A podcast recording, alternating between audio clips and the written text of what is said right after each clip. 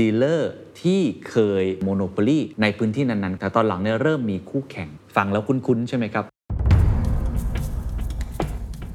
จะสู้ยังไงล่ะครับ ตัดราคาสิครับ ต้องเป็น move ที่ไม่ทำลายทั้งตัวเอง และไม่ทำลายทั้งคู่แข่ง อืม เราก็ต้องถามว่าเรามีอะไรที่เขาไม่มี เรื่องแรกเลยครับก็คือ This is The Standard Podcast. The Secret Sauce. Strategy Clinic กับดร.ธนัยชรินทร์สาร What's your secret? Strategy Clinic ตอบคำถามจากทางบ้านนะครับ วันนี้มีเคสที่อาจารย์ธนัยชรินทร์สารนำมาเล่าให้ฟัง ผมคิดว่าน่าสนใจครับ เป็นดีลเลอร์ที่เคยใช้คำว่าอาจจะ monopoly ในพื้นที่นั้นๆ ก็ได้ แต่ตอนหลังเนี่ยเริ่มมีคู่แข่งฟังแล้วคุ้นๆ ใช่ไหมครับ ผมเชื่อว่าในหลาย ๆ พื้นที่ในประเทศไทยในแต่ละภูมิภาค ก็จะมีธุรกิจคนที่ทำเป็นตัวกลางเป็นดีลเลอร์อยู่แล้ว แต่ตอนนี้ตลาดมันเริ่มเปิดมากขึ้น มีคู่แข่งต่างๆ นานา อาจจะเป็นจากแบรนด์เองหรือคู่แข่งอื่นๆเนี่ยคุณจะจัดการกับมันยังไง อาจารย์ธนัยเล่าให้ฟังนิดหนึ่งได้ไหมครับ ได้เลยครับคุณเคนอันนี้ก็เป็นเอ่อเรื่องจริงนะครับฮะจากทางบ้านที่ปรึกษามานะครับ ซึ่งผมคิดว่าเอ่อ มันอยู่ที่มุมมองจริงๆครับครับว่าเราจะมองอย่างไรนะครับสถานการณ์คืออย่างนี้ครับเอ่อเรื่องธุรกิจรถยนต์แล้วกันอ่าเรื่องนี้คือเรื่องธุรกิจรถยนต์จริงๆเลย เราก็จะเห็นว่ารถยนต์เนี่ยมีแบรนด์ต่างใช่ๆนะครับครับ แล้วบริษัทรถยนต์เองเนี่ยโดยธรรมชาตินะครับเขาไม่ลงไปขายเองอืมเขาไม่บริการเองนะฮะเขาก็แค่ผลิตนะครับ แล้วก็ให้ปล่อยดีลเลอร์นะครับ ซึ่งเพื่อไม่ให้เกิดการตัดราคากันเนี่ย เขาจะแบ่งเขตกันครับอ่าพวกนี้เป็นโควต้าแหละนะครับ เช่นอ่าคนเนี้ยอยู่จังหวัดนี้ก็ไม่ให้ขายข้ามจังหวัดอืมอ่าคนนี้อยู่จังหวัดนี้นะครับเขาก็จะแต่งตั้งเลยว่าบริษัทเนี้ยดูแลดีลเลอร์รถยนต์ยี่ห้อเนี้ยในจังหวัดนี้ครับเพราะฉะนั้นคนที่ได้ dealership ตัวนี้มาเนี่ย ก็เหมือนเป็น monopoly กลายๆ เพราะว่าถ้าคนในจังหวัดเนี้ยต้องการซื้อรถยนต์ยี่ห้อเนี้ยก็ต้องมาซื้อที่เขาที่เดียวครับนะเพราะฉะนั้นในเชิงการจัดการมันก็เป็นเรื่องที่ง่าย มันคือการกระจายสินค้านั่นเองอืมเพื่อไม่ให้เกิดการตัดราคากันนะครับเพราะว่าเวลาดีลเลอร์ตัดราคากันเองเนี่ยคนที่ปวดหัวก็คือบริษัทใหญ่อืมอ่านะที่เขาไปตัดราคากันเอง แล้วเดี๋ยวเกิดดีลเลอร์อยู่ไม่ได้อืมดีลเลอร์เจ๊งเอาดีลเลอร์เจ๊งใครจะกระจายสินค้าให้ครับเพราะฉะนั้นรถยนต์เนี่ยเขาอยู่ในระบบนี้ครับอ่ากันมาอย่างต่อเนื่องนะครับคราวเนี้ยสิ่งที่เกิดขึ้นก็คือว่าในจังหวัดหนึ่งในประเทศไทยละกันนะครับไม่ระบุว่าจังหวัดไหนนะฮะปรากฏว่าบริษัทรถยนต์เนี่ยที่เป็นบริษัทแม่เนี่ยแหละที่คนส่งรถยนต์ให้เนี่ยเขาดันแต่งตั้งดีลเลอร์รายที่สองในจังหวัดในเดียวกันจังหวัดเดียวกันโอ้มันก็เลยเกิดประเด็นอืมทางด้านกลยุทธ์ขึ้นมาแล้วว่า เดิมเนี่ยคุณขายสินค้าตัวเนี้ยอยู่คนเดียวฮะวันดีคืนดีมีอีกคนหนึ่งเนี่ยมาขายสินค้าตัวนี้เหมือนกันเลยครับแล้วออกมาจากโรงงานเดียวกันด้วยอืมยี่ห้อเดียวกันเด้เลย คำถามคือทำไงดีจะล่ะยังไงดีล่ะเออจะไปนรับคุยกับแบรนด์ว่าทำอย่างนี้ได้ยังไงก็ไม่ได้ด้วย ก็ไม่ได้มันเป็นการตัดสินใจของแบรนด์โอเคเอ่ออย่าโวยวายเขามากเดี๋ยวเขาตัดทิ้งกันเลยแล้วยกเลิกสัญญาเขานี่ยิ่งเดือดร้อนไปกันใหญ่เออเออนะฮะเออธุรกิจรถยนต์นี่ลงทุนเยอะนะคุณเชนจะเห็นครับว่าเวลาเราไปต่างจังหวัดนะเห็นโชว์รูมโชว์รูมใหญ่นะเดี๋ยวนี้ใหญ่และสวยใช่ใช่นะฮะใช่ต้องมีศูนย์บริการมีรถจอดอยู่เป็น 10บสคันอะไรอย่างเงี้ยครับครับมันเป็นการลงทุนที่ค่อนข้างสูง ดังนั้นเนี่ยมันเป็นธุรกิจที่ต้องอยู่กันระยะยาวอืมบริษัทเนี่ยนอกจาก โดนดีลเลอร์เบอร์2โผล่เข้ามาแล้วเนี่ยดีลเลอร์เบอร์2คุณเคนทายง่ายๆเลยเพิ่งมาใหม่เพิ่งมาเปิดใหม่ฮะๆจะสู้ยังไงล่ะครับ ตัดราคาสิครับ ตัดราคาหรือไม่ก็ของแถมเนาะอ่าก็คือพูดง่ายๆทำให้สินค้าตัวเดียวกัน แต่เกิดความคุ้มค่าสูงกว่าครับเพราะว่ารถยนต์มันก็เหมือนกันแหละครับถูกครับรับประกันเหมือนกันออกมาจากโรงงานเดียวกันครับนะคราวนี้เรื่องตัดราคาเรื่องของแถมก็ก็ว่าหนักแล้วนะฮะอือฮึที่หนักกว่านั้นอีกคุณเคน ถ้าคุณเคนเป็นคนใหม่เป็นเบอร์สองเข้ามา คุณเคนจะทำยังไงที่จะดึงส่วนแบ่งการตลาดได้เร็วที่สุด นอกจากตัดราคา โอ้ถ้าวิชามารก็อาจจะต้องดิสเครดิตกัน หรือว่าอาจจะแย่งลูกค้าอ่าดิสเครดิตนี่อย่างหนึ่งอ่าแย่งลูกค้าอ่าแย่งลูกค้าเนี่ยหนึ่งคือสามารถทำได้ด้วยการลดลดแลกแจกแถมครับนะฮะแต่ถ้าจะได้ลูกค้ามาเร็วๆครับ สิ่งที่เกิดขึ้น คนที่อยู่เจ้าแรกเดือนเนี้ยตอนที่ติดต่อกับผมมาเนี่ยนะผมก็เครียดแทนเขานะอ่า คนที่มาเบอร์สองเนี่ยใช้วิธีซื้อตัวเซลล์โอ้คนที่ขายดีที่สุดของบริษัทแรกไป คือได้ทั้งคนได้ทั้งข้อมูลที่มีอยู่ relationship กับลูกค้าที่ดี ๆ ด้วยถูกต้องครับฮะตอนนี้มีสินค้าเหมือนกันทุกประการครับมีโปรโมชั่นที่แรงกว่าครับนะครับและมีเซลล์ที่ขายดีที่สุดของบริษัท ที่เคยอยู่มาก่อนนี่แหละ อืมไปอยู่กับตัวเองเรียบร้อยแล้ว ครับเจ้าถิ่นเดิมทำไงล่ะครับเนี่ยคำถามคือจะทำยังไงดีครับ นี่เหมือนเปิดวอลกันเลยนะ ไม่รู้จะทำยังไง ก็ธุรกิจมันก็เป็นสงครามจริงๆอะคุณเคนครับเพราะว่าตลาดมันมีอยู่แค่เนี้ย จังหวัดก็อยู่แค่เนี้ยประชากรก็อยู่แค่เนี้ยยอดขายก็อยู่แค่เนี้ยอืมใครทำธุรกิจก็ต้องอยากจะชนะครับไม่มีใครเริ่มทำธุรกิจด้วยการที่บอกว่าผมเข้ามาเพื่อแพ้อะคุณเทนฮะฟังแล้วจริง ๆ มันไม่ใช่แค่เคสรถยนต์นะ ผมว่าคุ้นๆกันหมดเลยเนี่ยคือตัดราคาทำโปรโมชั่น ดึงตัว ก็ก็ตอนท่านท่านที่โทรมาปรึกษาผมเนี่ยเสียงก็รู้เลยว่าเครียด เพราะว่าธุรกิจเนี่ยทำมาตั้งแต่รุ่นของคุณพ่อ อันนี้เข้ามาที่ gen 2แล้วครับนะฮะรุ่นแรกคุณพ่อทำมาขออาการเป็นดีลเลอร์จากบริษัทรถก็ได้มาเรียบร้อยรถก็เป็นแบรนด์เนมแบรนด์หนึ่งที่ถือว่าใช้ได้ทีเดียวนะฮะก็ขายดีธุรกิจก็ไปได้เรื่อยๆนะฮะ แต่ตอนเนี้ยพอมาถึงรุ่น 2 ด้วยแล้วรุ่น 2 เพิ่งเข้ามารับ แล้วมาเจอเหตุการณ์แบบนี้เข้า เครียดเลยครับครับ เพราะฉะนั้นคำแนะนำของผมนะครับ ทุกท่านนะครับ เช่นเดียวกันนะครับ ถ้าท่านอยู่ในสมรภูมิการรบที่ท่านเริ่มเพลียงพล้ำนะครับเพลียงพล้ำอันนี้ผมถือว่าเพลียงพล้ำนะครับนะฮะแบบว่าเราเคยอยู่ดีๆของเรา ตอนเนี้ยเริ่มเริ่มสถานการณ์ดูเอาลุกเริ่มไม่ค่อยดีแล้วเนี่ยนะครับเริ่มเพลียงพล้ำจากการแข่งขันนะครับ สิ่งแรกที่ท่านต้องทำนะครับ คืออย่ากลัวอืมความกลัวเนี่ยเป็นเรื่องที่แย่ที่สุดเลยนะครับ เพราะว่า ถ้าเราออกรบนะครับนึกถึงนักรบนะฮะอันนี้ต้องใส่ต้องใส่วิญญาณนักรบนะนะคุณเก่งใส่เสื้อกงเสื้อเกราะเนี่ยเป็นวิญญาณนักรบแล้วถ้าเกิดเราเป็นอยู่นักรบนะฮะฮะแล้วก็เราจะออกไปสู้กับข้าศึกครับแล้วใจเราบอกเรากลัวโอ้โหเตรียมตัวเลย แพ้เลยตั้งแต่แพ้เริ่มเลยอ่านะครับเมื่อกี้คุณเคนอ่าระหว่างระหว่างก่อนเริ่มคุณเคนแตะกับผมนิดนึงเรื่องรายการเกี่ยวกับประวัติศาสตร์ใช่ไหมคุณครับเคนครับอะเจงกิสข่านอืม เออไม่ไม่ทราบทำตอนนี้ไปหรือยังนะเพียรวิทย์น่าจะทำแล้วแต่ผมยังไม่ได้มีโน้ตฮาวความรู้เรื่องนี้เท่าไหร่ครับเจงกิสข่านทำไมถึงเป็นกษัตริย์ที่ยิ่งใหญ่ที่สุดในประวัติศาสตร์โลกอืมไม่ยึดทราบครองแผ่นดินทั้งหมดนะฮะครับเจงกิสข่านใช้ความกลัวครับให้ขู่ให้คนอื่นกลัว คือเจงกิสข่านเนี่ยเวลาเขายึดหมู่บ้านไหนได้เนี่ยเขาฆ่าทิ้งเรียบ โอ้โหดมาก คือถ้าใครไม่สวามิภักดิ์พูดง่ายๆเขามามาถึงแล้วมาล้อมหมู่บ้านแล้วเนี่ยเขาก็ให้โอกาสยอมแพ้อะถ้ายอมแพ้ก็จบก็อ๋อมาสวามิภักดิ์ ให้เขาจัดกงจัดการ หมู่บ้านไหนสู้ ถ้าแพ้เมื่อไหร่ฆ่าทิ้งหมดทั้งหมู่บ้าน โอ้โหคนก็กลัวครับ นี่คือความกลัวไงฮะนั่นนี่คือเหตุผลว่าทำไมเจงกิสข่านเนี่ยรุกไปที่ไหน ก็ยึดได้หมดเลยอืมอืมอืมคือกองทัพแกก็เก่งอยู่แล้วครับแล้วแกใช้ความกลัว สร้างความกลัวให้สเกิร้างดควาขึ้นมกลัวกับเพราะฉะนั้นต่อสู้คนที่คู่ต่อสู้ ถ้ากลัวปุ๊บก็สวามิภักดิ์ก็จบเลยแพ้เลย โอ้โอเคปิดเกม งั้นอย่ากลัว เพราะฉะนั้นสเต็ปแรกครับ เวลาอยู่ในโลกของการแข่งขันฮะต้องทำใจให้ได้ก่อนนะครับ ไม่ว่ากองทัพข้าศึกจะใหญ่แค่ไหนครับก็ต้องไม่กลัว แต่เขาคงไม่ถึงขั้นเจงกิสข่านแล้วคงไม่ใส่ข้างฆ่าเรานะอัแต่นนี้ว่าผมยกตัวอย่างมาก่อนแต่อย่าให้เห็นว่าอย่าเนี่ยกลัวเนี่ยคือ key success factor ครับครับของของเจงกิสข่านครับนะถ้าแกไม่ไปตกม้าตอนแก่เนี่ยนะฮะอ่าตอนนี้ผมว่าทั้งโลกก็เป็นเอเชียไปหมดแล้วล่ะนั้นอันที่หนึ่งอย่ากนะลัวฮะต้องอย่ากลัวก่อนเพราะฉะนั้นใจนี่ต้องอย่ากลัวก่อนนะคครัรับบคราวนี้จะทำยังไงให้เรา รู้สึกมั่นใจขึ้นมาได้อืมเราก็ต้องถามว่า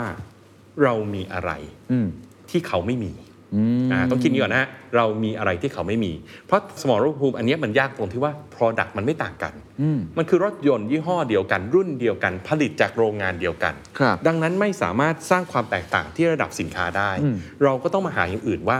เรามีอะไรบ้างที่เขาไม่มี ครับ ผมก็เนี่ยครับคุยกันไปคุยกันก็ถามไปว่ามีอะไรผมก็บ้างเจอผมก็เจอหลาย ๆ อย่างที่เขาเป็นอยู่นะครับ อ่าฮะ เรื่องแรกเลยครับก็คือเนื่องจากเจ้าถิ่นเดิมเนี่ยนะครับบริษัทที่ผมให้คำปรึกษาเนี่ยเขาอยู่มานาน เพราะฉะนั้นปริมาณยอดซื้อรถยนต์เนี่ยจากบริษัทแม่เนี่ยสูงกว่าแน่นอน อืม เขาซื้อล็อตใหญ่ เพราะว่าเขามี คนซื้ออยู่เขาเป็นประจำมีฐานลูกค้าอืมที่รู้จักกันอยู่ แล้วก็ซื้อกับเขานะครัครับบมีความไว้ใจ ดังนั้น ปริมาณการซื้อของเขาเนี่ยสูงกว่าอืมนะครับและโดยธรรมชาติครับเมื่อซื้อทีละเยอะๆกว่า ต้นทุนก็ย่อมต่ำกว่าครับนะครับซื้อรถ 1 คันก็ราคาเนี้ยถ้าซื้อ 10 คันก็ราคาจะมีส่วนลดเล็กน้อย ถ้าซื้อทีละร้อยคันก็ได้ส่วนลดมากกว่านั้น เพราะฉะนั้นสิ่งที่เกิดขึ้นก็คือเราเห็นภาพอย่างหนึ่งว่า เมื่อเทียบกับเจ้าใหม่ ซึ่งปริมาณการขายยังค่อนข้างน้อยอืมเจ้าเก่าเนี่ยปริมาณการขายเยอะกว่าอืมดังนั้นต้นทุนเนี่ยถือต่ำกว่าแล้ว อ๋อโอเคอ่านะครับคราวนี้ต้นทุนเราต่ำกว่า ถามว่าตัดราคาดีไหมอืมถ้ามองแบบชั้นเดียวการตัดราคาก็ดีกว่าอืมเพราะเราต้นทุนเราต่ำกว่าเขา ดังนั้นถ้าเราตัดราคา เขาก็จะลำบากกว่าเราครับนะครับแต่ประเด็นก็คือการตัดราคาเนี่ยมันจะนำไปสู่สงครามราคาอืมซึ่งเราก็ทราบอยู่แล้วว่าไม่เป็นผลดีกับใครครับนะครับมันอยู่ที่สายป่านแหละว่าใครจะสายป่านยาวกว่า แต่ไม่ว่าจะสายป่านยาวแค่ไหน มันก็เจ็บกันทั้งคู่อืมนะครับดังนั้นเนี่ยการตัดราคาเนี่ยไม่ใช่เรื่องดีฮะนะฮะดังนั้นต้องทำยังไงครับ ต้องมาเล่นทางด้านของการให้ลูกค้าดีกว่าอืมทำยังไงให้ลูกค้ารู้สึกคุ้มค่าอืมเพราะเรามีเงินเล่นมากกว่า ต้นทุนเราต่ำกว่า เรามีเงินเล่นมากกว่าพวกเขา ดังนั้นนะครับต้องอาศัยครับ CRM แล้วครับตอนนี้อืม Customer Relationship Management อันเนี้ยคือสิ่งที่คู่แข่งใหม่ไม่มี เขาเพิ่งมาตั้งฐานลูกค้าเขาไม่มี ความเข้าใจตลาดเขาน้อยอืมเราอยู่มา 30 ปีแล้ว เรามีความเข้าใจลูกค้ามากกว่าว่าลูกค้าของเราเนี่ยครับเขามีความต้องการอะไรเกี่ยวกับรถครับเช่นนะครับ อันเนี้ยต้องไปมองไม่ใช่มองแค่ตัวรถอย่างเดียว แต่ต้องมองเจอร์นี่อ๋อเช่นนะครับซื้อรถเสร็จปุ๊บเขาต้องออกซื้อออกรถใหม่ เขาต้องทำอะไรฮะต้องไปทำประดับยนต์อืมอืมอืมถ้าเรามีข้อมูลในเรื่องนี้ เราก็สามารถที่จะเอาเรื่องของประดับยนต์เนี่ยเข้ามาเป็น value added ให้กับลูกค้าได้ เช่นแถมไปเลย แถมคูปองเลยไปประดับยนต์ที่ร้านนั้นได้ในราคาเท่าไหร่ แล้วไปดีลกับเขาในราคาโฮเซลครับครับนะครับมันก็เกิดวินวินละอ่านนะฮะร้านประดับยนต์ก็ได้ลูกค้า แล้วเราค่อยจ่ายให้ส่วนหนึ่ง แล้วลูกค้าจ่ายส่วนหนึ่งครับอย่างนี้เป็นต้นครับ เพราะว่าเรามีเงินที่จะเล่นมากกว่าคนที่เพิ่งมาใหม่อ่าอันนี้ก็อยู่ที่ว่าเราจะไป create อะไรที่ใช่เป็นลักษณะแบบว่าใช่ customer relationship ใช่ แล้วเราก็ management อันเนี้ยก็คือการ leverage สิ่งที่เราเนี่ยเข้าใจมายาวนานกว่าเขานั่นเองอ๋อครับนะฮะเพราะฉะนั้นเราต้องเล่นสิ่งที่เรามี ความได้เปรียบนะครับหาสิ่งที่เรามีและครับคู่แข่งไม่มี แล้วดึงมันขึ้นมาใช้ ในอดีตเราเราอาจจะไม่ต้องจำเป็นดึงขึ้นมาใช้ เพราะว่าเราเจ้าเป็นเดียวคนขายเดียวฮะก็ไม่ต้องสนใจอะราคานี้แหละคุณก็ซื้อแล้วคุณไปจัดการกันแต่วันนี้เมื่อเป็นการแข่งขันเราก็ต้อง move แต่ต้องเป็น move ที่ไม่ทำลายทั้งตัวเอง และไม่ทำลายทั้งคู่แข่งครับนะครับอันนี้เป็นสิ่งหนึ่งที่อาจารย์แนะนำไปมีอีกไหมครับใช่ครับอะเรื่องถัดมาครับครับเจ้าเนี้ยเนื่องจากเขาเพิ่งมาเปิดเขาเพิ่งเริ่มขายรถอ่านะฮะเขายังไม่ทันได้เริ่มสูทำศูนย์บริการ อ่าในขณะที่เราเนี่ยครับมีศูนย์บริการทำมาเป็น 10บสปีแล้วครับเรามีช่างที่เก่งและมีคุณภาพนะครับเพราะฉะนั้นกลับมาจุดเดิมเลยครับคุณเคนก็คือต้องมาหาว่าเรามีอะไรและเขาไม่มีอืมก็ต้องเริ่มชูเรื่องการบริการแล้วฮะเพราะว่ารถยนต์เนี่ยมันไม่ต่างกันฟีเจอร์ฟังก์ชันเนี่ยราคาไม่ได้หนีกันเท่าไหร่นะครับ แต่เรามีเรื่องของบริการหลังการขายนะครับ ซึ่งคนที่เขาซื้อรถเนี่ยทุกคนนะฮะ ก็ต้องมองกันเรื่องนี้แหละ ใช่ครับ ถ้าเราซื้อรถนะรถยนต์จะสังเกตนะคุณเคนเวลาบริษัทรถยนต์ใหม่ๆ เข้าในประเทศไทยเนี่ยอะอย่างผมเอ่ยนามไม่ได้อย่าง MG อย่างเงี้ยอืม MG พอเข้าประเทศไทยปุ๊บสิ่งแรกที่ต้องทำเลย ก็ต้องขยายศูนย์บริการทั่วประเทศถูกครับเพราะไม่มีใครหรอกครับคุณเคนที่อยากซื้อรถครับแล้วพอขับไปต่างจังหวัด แล้วรถเสียแล้วหาอู่ไม่ได้ใช่คือเดี๋ยวนี้คนซื้อรถผมว่าเบสิกที่สุดนอกจากความชอบแบรนด์เครื่องยนต์กลไก ซ่อมแพงไหมอะมีให้ซ่อมสะดวกมีศูนย์ไหมอะไหล่อะไรมีพอไหมไหมอันนี้เออเบสิกใช่ซึ่งเป็นสิ่งที่โอ้โหเจ็บปวดนะถ้าเกิดว่าไม่ดูดีๆเนี่ยเจ็บมันปวดเป็นอได้ย่างนั้นใช่ใช่ครับ เพราะฉะนั้นคำแนะนำที่ผมให้ก็คือต้องรีบชูเรื่องของการบริการเลยครับนะครับเพราะรถยนต์ยังไงก็ต้องมาบริการใช่ไหมฮะห้าพันกิโลเมตรหนึ่งหมื่นกิโลเมตรถูกครับก็ต้องมาเข้าศูนย์บริการ เกิดขับไปแล้วเกิดมีปัญหานอกสถานที่ศูนย์บริการเนี่ยก็จะสามารถตามไปได้นะครับจะเห็นว่าหลาย ๆ ยี่ห้อเนี่ยเขาทำรถไซ d ์แอสซิสแตนต์แถมไปให้เรียบร้อยเลย เกิดเสียปุ๊บเพราะเขามีอะไรครับมี network ทั่วประเทศ ขับรถไปแล้วไปเอ่อเกิดปัญหาที่ไหนปุ๊บเขาก็ให้ network ของเขาเนี่ยมาช่วยมันสร้างความอุ่นใจอะครับครับกับเอ่อผู้ที่ซื้อรถนะครับเพราะฉะนั้นเรื่องของการดูแลนอกสถานที่ดึงตรงนี้ขึ้นมาอืมดึงเรื่องความเก่งของทีมช่างขึ้นมา ความพร้อมของอะไหล่ที่มีอืมนะครับใช้ตรงนี้เป็นจุดขายว่าอะคุณไปใช้เจ้านั้นก็ได้ อาจจะได้ของแถมมากกว่านิดนึงอาจจะราคาถูกกว่านิดหน่อย แต่ถ้าเกิดมีปัญหาขึ้นล่ะอะนะครับของเราเนี่ยสามารถทำได้ดีกว่า ประสบการณ์เราทำมานานกว่า แล้วก็ครับโบตรงนี้ให้เด่นขึ้นมาอะโบตรงนี้เด่นนะโบโบในสิ่งที่เรามีและเขาไม่มีโอ้น่าสนใจอ่ตรงนี้ครับคือสิ่งที่สำคัญนะครับครับอะส่วนเรื่องที่สามครับแล้วเรื่องเรื่องเซลส์นี่เอาไงดีเออเมื่อเราเซลส์โดนมืดึองตัวไปแล้วเซลส์เซลส์เบอร์มือหนึ่งของเราเลยมือขายอันดับหนึ่งของเราเลยเนี่ยไปอยู่กับคนนู้นแล้วฮะแหมจะดึงกลับมามันก็ใช่ที่เนาะฮะเขาเขาไปผมว่ามันก็คงต้องมีเหตุผลบางอย่างนะครับครัรับบเรื่องเงินก็คงเรื่องหนึ่ง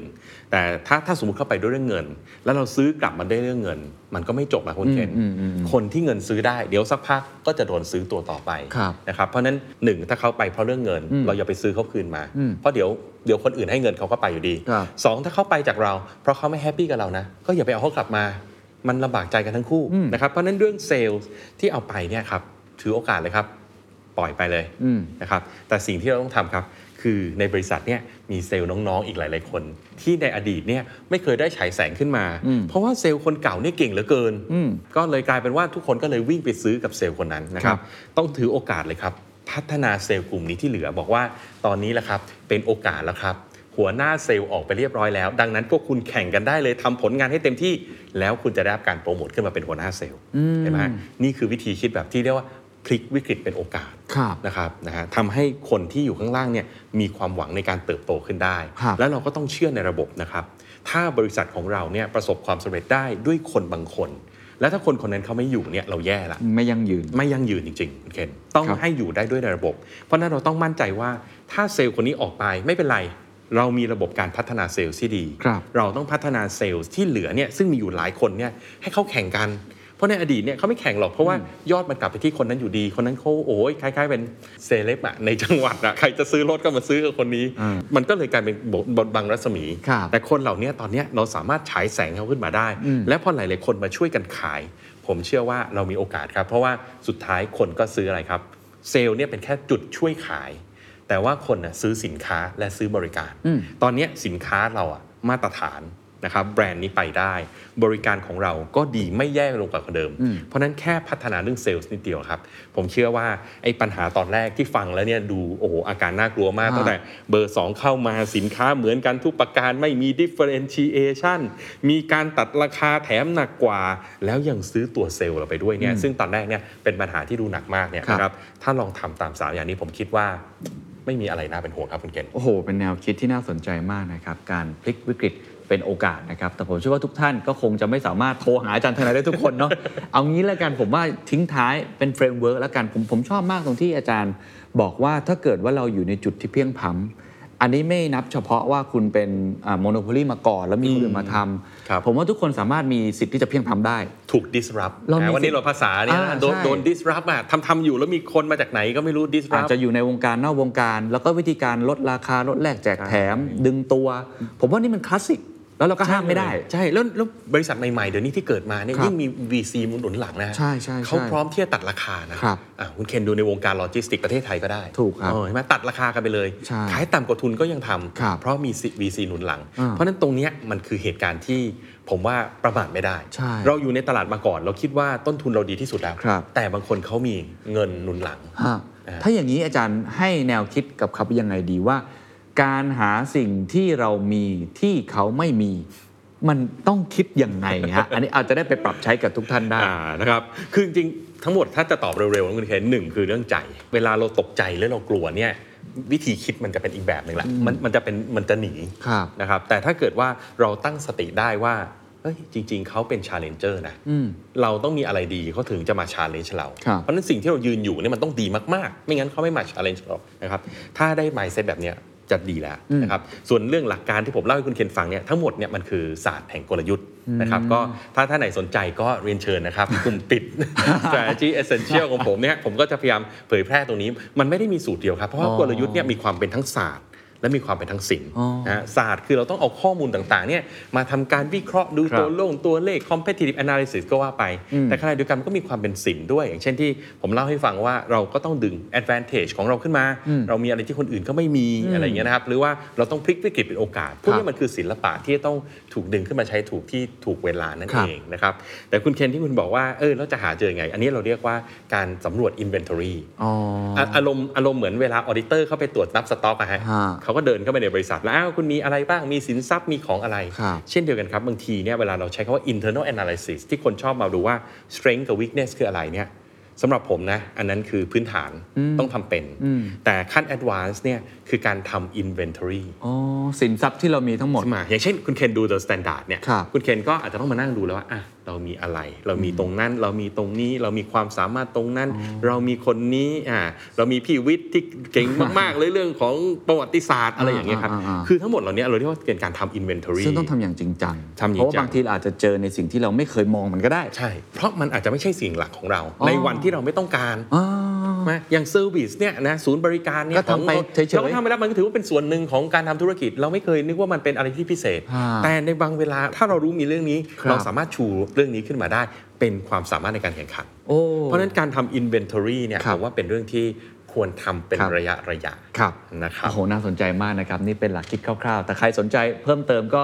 นอกจากจะไปเข้ากลุ่มของอาจารย์แล้วจริงย้อนกลับไปฟัง สิ่งที่เราจัดกันมาหลายตอน ผมเชื่อว่าจะมีกลเม็ดหรือว่าจะมีสิ่งที่เราเคยพูดไปแล้วในหลายๆตอนเนี่ยในการหากลยุทธ์สร้างความแตกต่างได้ ก็ลองย้อนกลับไปฟังในหลายๆตอน เราจัดมาได้ครับผมว่าหลายตอนมากนะได้ครับหลายสิบตอนแล้วนะหรือว่าถ้าท่านไหนคิดว่ามีปัญหาหนักอกนะครับแล้วคิดว่าเรื่องราวของท่านเนี่ยผมพอจะช่วยได้ฮะหรือหรือเรื่องราวเนี้ยจะเป็นประโยชน์ครับนะที่จะทำให้คนคนอื่นๆ ที่มีสถานการณ์คล้ายๆเนี่ยนะครับก็สามารถติดต่อมาได้อ่านนะครับที่ The Secret Sauce ก็ได้ครับนะครับแล้วเดี๋ยวผมก็จะนัดคุยนะแล้วให้คำแนะนำแล้วก็จะขออนุญาตนะครัครับบทั้งหมดเนี่ยทุกเคสเนี่ยที่ผมเอามาเล่าเนี่ยผมขออนุญาตต้นทางหมดเรียบร้อยแล้วว่าครับเออขอนำมาเล่านะครับครับโดยที่เอ่อปกปิดนะครับหรือข้อมูลบางส่วนนะครับเพื่อเพราะเราเอามาใช้เพื่อการเรียนรู้เท่านั้นเอง ครับนะครืรับหรือว่าก็หวังว่าจะเป็นประโยชน์กับทุกๆท่านที่ฟังอยู่ด้วยใช่ครับหรือว่าถ้ามีโอกาสก็เดี๋ยวเราจะมีเวิร์กช็อปกันอีกสักครั้งสองครั้งเนาะแล้อัวนก็อันอันอันนี้เดี๋ยวเราคงต้อง